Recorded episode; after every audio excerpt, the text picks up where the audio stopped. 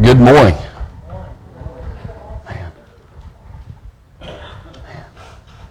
It is, again, just a wonderful morning to be here. I can't believe Easter's in 2 weeks. Time is flying. Time is flying. So, again, thank each of you for being here. And this morning I'm going to talk about the perfect sacrifice. I'm going to talk about our perfect sacrifice. I don't know if you've ever tried to do something that you really weren't very good at. I know I have. There's a few things that I'm not very good at. Hanging light fixtures. I got it done though. Rolling carpet. Yeah, I can name several. I'm not. And have you ever heard anybody just say, "Hey, just try harder"? I can't do it, so just try harder. Okay, I don't have the skill to do it. I can try as hard as I want to. Unless I get some help, I can't do it. It took 3 of us to hang one light fixture yesterday. Man, it looks good, though. But I wanted to do it. I didn't really want to get help. I only have 2 hands, 2 arms, and I'm short. I have to have a ladder, and you can't hold it. It's amazing. Thank God for Rhonda, and Abby was there. She helped me a little bit, too. But again, if you don't have what it takes to do a certain job, it doesn't matter how hard you try. Eventually, you have to give in and ask for help. You have to give in and say, you know what, I can't do this on my own. I need somebody. I need something. Our spiritual lives are no different. In our spiritual lives, have you ever really messed up and think, oh, I'm going to try harder the next time? And then the next time you try harder and you mess up again. And you think, well, next time I'm going to try harder. And then it's just like a cycle. Spiritually, we need help. We need somebody who sacrificed for us to guide us. And we need to give in to that. It's okay to do that. It's okay to quit trying hard and put your faith into the power of someone that's a lot stronger than us. And this morning, that's kind of what I want you to think about. Maybe something physically you've tried to do, and no matter how hard you try, you can't do it. Or something you may struggle with spiritually. You keep trying harder, and you're not willing to give that up and put it in the hands of Jesus. And then once we do, how much easier it is once he takes that burden for us. I'm going to start out by reading the scripture this morning. I'm going to read from Hebrews chapter 10, verses 1 through 18.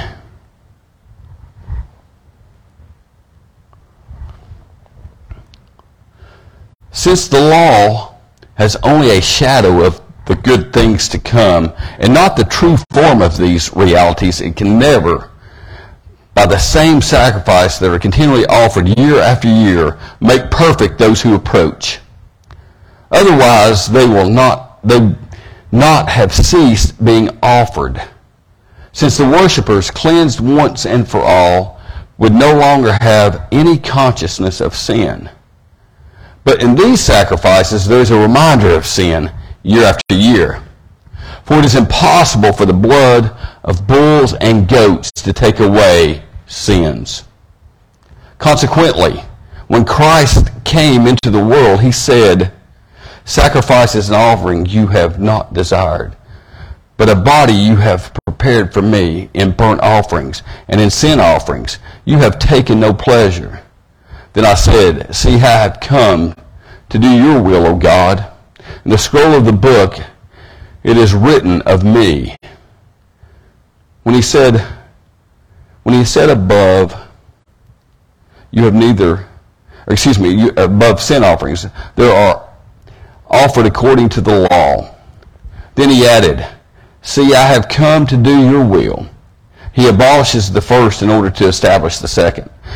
And it's by God's will that every priest stands day after day at his service, offering again and again the same sacrifices that can never take away sins.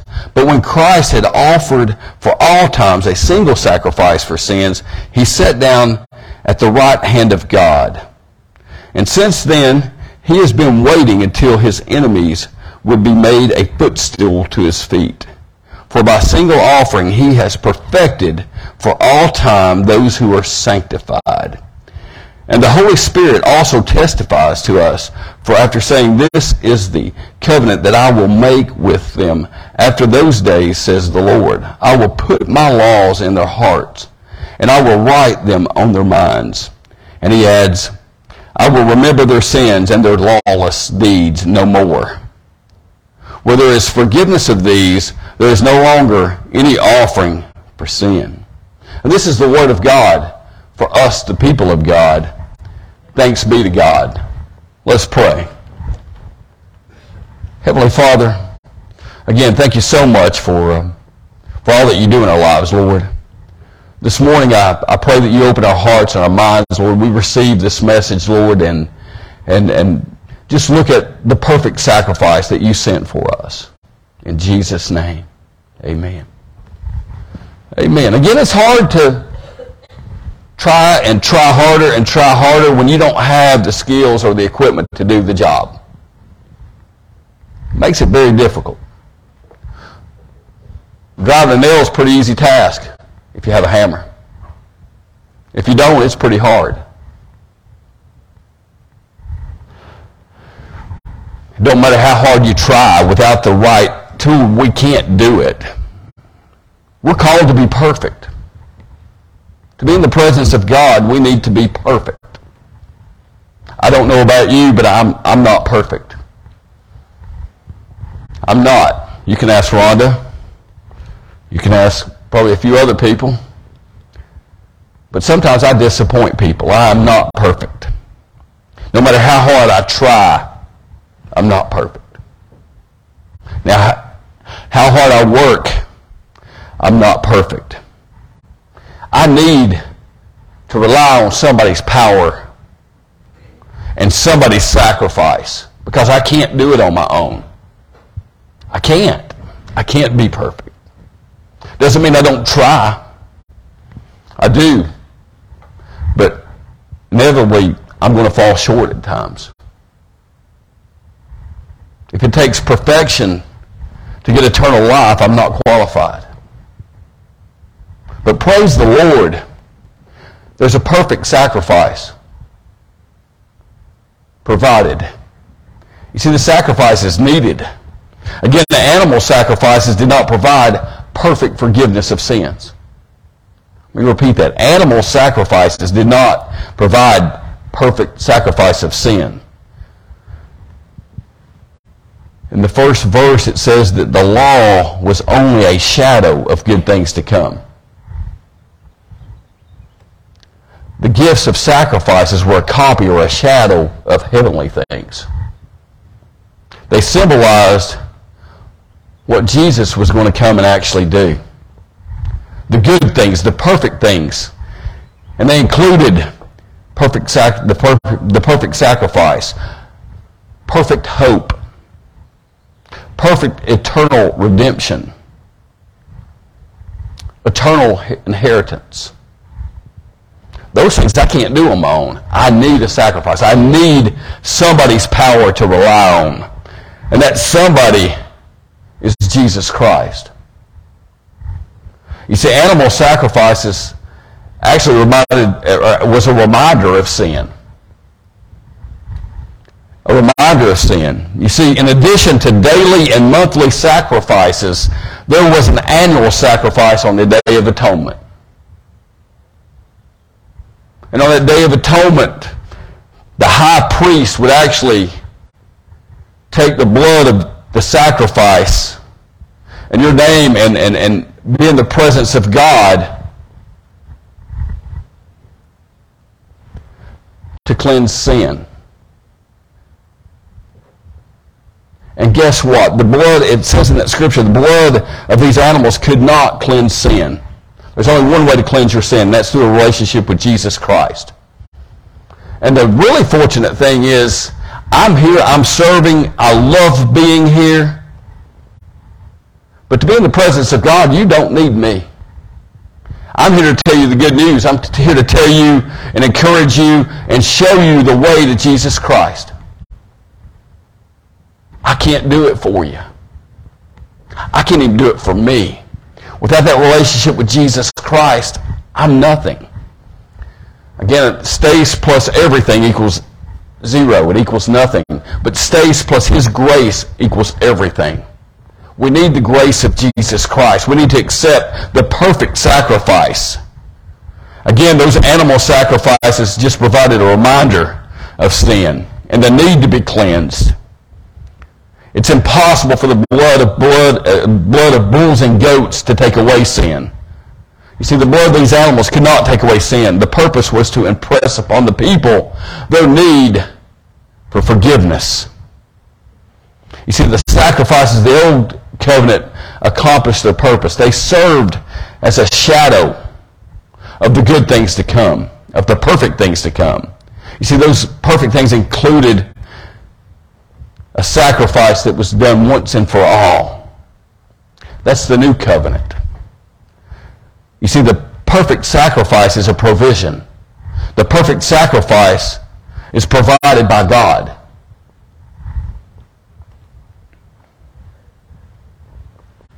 The perfect sacrifice, again, is once and for all.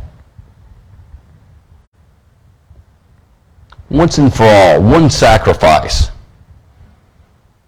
One sacrifice provided by the Father. It met what the Father desired. It reminds us that there's a propitiation for sin, and it's covered by God, not by man or animals. The sacrifice is provided by God. It's sent by God. And the perfect sacrifice was offered freely by Jesus Christ. Christ came and said He was here to do the will of God. See, there's a striking difference between Christ's sacrifice and animal sacrifices.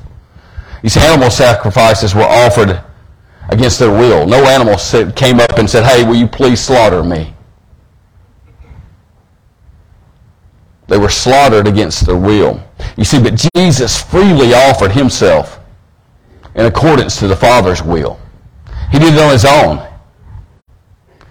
He did it on His own. You see, the perfect sacrifice established a new covenant. And doing the will of the Father, Jesus has taken away our need for animal sacrifices. Jesus has provided us the perfect sacrifice. You see, it makes it possible for us to live in a relationship with the Father because of what Jesus has done for us. Not because of how hard we try. Not because of how good we may be at certain times. Because again, when we try to rely on our own power, we're going to come up short every time. But when we rely on the blood of Jesus Christ, that was given in sacrifice for each one of us, then we can do some mighty things. You see, the perfect sacrifice is all sufficient. It's all that's needed. The perfect sacrifice provides forgiveness, and that's what we really need. We need redemption. We need forgiveness. We need to be made whole. You see, we've been sanctified not because of anything we've done, but because Jesus Christ offered His body for us. Its sufficiency is seen that it only had to be offered once. It only had to be offered once. The repetition of daily sacrifices illustrated they were inadequate. But Christ offered Himself in being sacrificed one time is for eternity. One sacrifice for our sins forever. And then He sat at the right hand of God the Father. And He's still there. He is our high priest. Again, we don't need a high priest to carry our names and be in the presence of God once a year. We don't have to have that anymore. You see, we have a high priest. we have a high priest. And through a relationship with him, we can be in the presence of God. There's no other way. And that relationship is the ultimate, the perfect sacrifice. It's Jesus Christ. With Christ, we have the high priest who advocates for us to the Father. One offering, true forgiveness. One offering, perfect forgiveness. One offering, eternal forgiveness. You see, perfect forgiveness for those who are being sanctified. Sometimes we don't like to use the word holy or sanctified, but it just simply means that we've been set apart. We've been set apart. God has chosen us to carry out his will. That's what we're here for. That's why we're here. Now, sanctification is a long process. And we do need to be more like Christ every day. That's our goal after we've been saved, after we've accepted the perfect sacrifice. Our goal then is to be like him, to put others' needs ahead of ours. Again, we live in a world now where we constantly want to be right about everything. I've not found it anywhere in the Bible where it tells me I have to be right on every subject. My purpose in life is to serve others. Your purpose in life is to serve others, to put other people's needs ahead of your own. You see, sanctification is going on right now. Yeah, we've been saved. Jesus died for our sins. He's the perfect sacrifice. We've accepted his forgiveness. But it's not over yet. Yeah, our eternal life is just beginning. It's just beginning. And it's possible because of this one-time sacrifice in Jesus Christ. 1 John 1, 7 through 9 says, "But if we walk in the light, as he himself is in the light, we have fellowship with one another. And the blood of Jesus, his Son, cleanses us all from sin. If we say that we have no sin, we deceive ourselves, and the truth is not in us. If we confess our sins, he who is faithful and just will forgive us and cleanse us from all unrighteousness." Through the blood of Jesus Christ, through his sacrifice, we are made whole. We are cleansed. You see, the perfect sacrifice provides perfect forgiveness. It doesn't remind us, it doesn't cause a reminder of our sin. It does the opposite. It washes away our sin. It washes away our sin. As if justify me, if you look at it, it's just as if we hadn't done it. We're justified.